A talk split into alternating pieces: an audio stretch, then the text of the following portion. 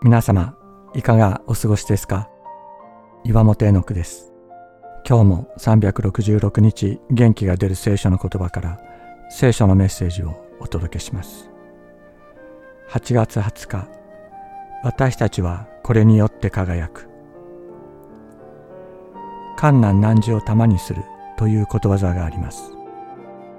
苦しみを経ることによって人格が磨かれ、輝く玉になるという意味です。聖書の中にも銀の精錬を例えに苦しみが人格を鍛え上げるという箇所があります。しかし玉を磨くのと銀を精錬するのは根本的に違います。銀は鉛やマンガンなどの不純物との合金として銀鉱石から取り出されさらに火によって精錬され純粋な銀が取り出されます。火によって不純物を取り除くことによって銀はその価値が明らかにされるのです。人も磨くだけではその価値は明らかにされません。この中にある罪や汚れた思いそれらはどんなに磨いても輝くことはないのです。神様はこれを取り除き真に価値あるご自分のこの真の姿を明らかにしようとしておられます。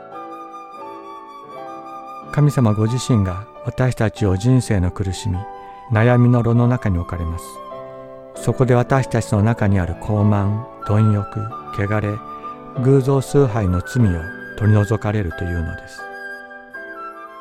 しかし神様はそこに私たちを放置しているのではありません。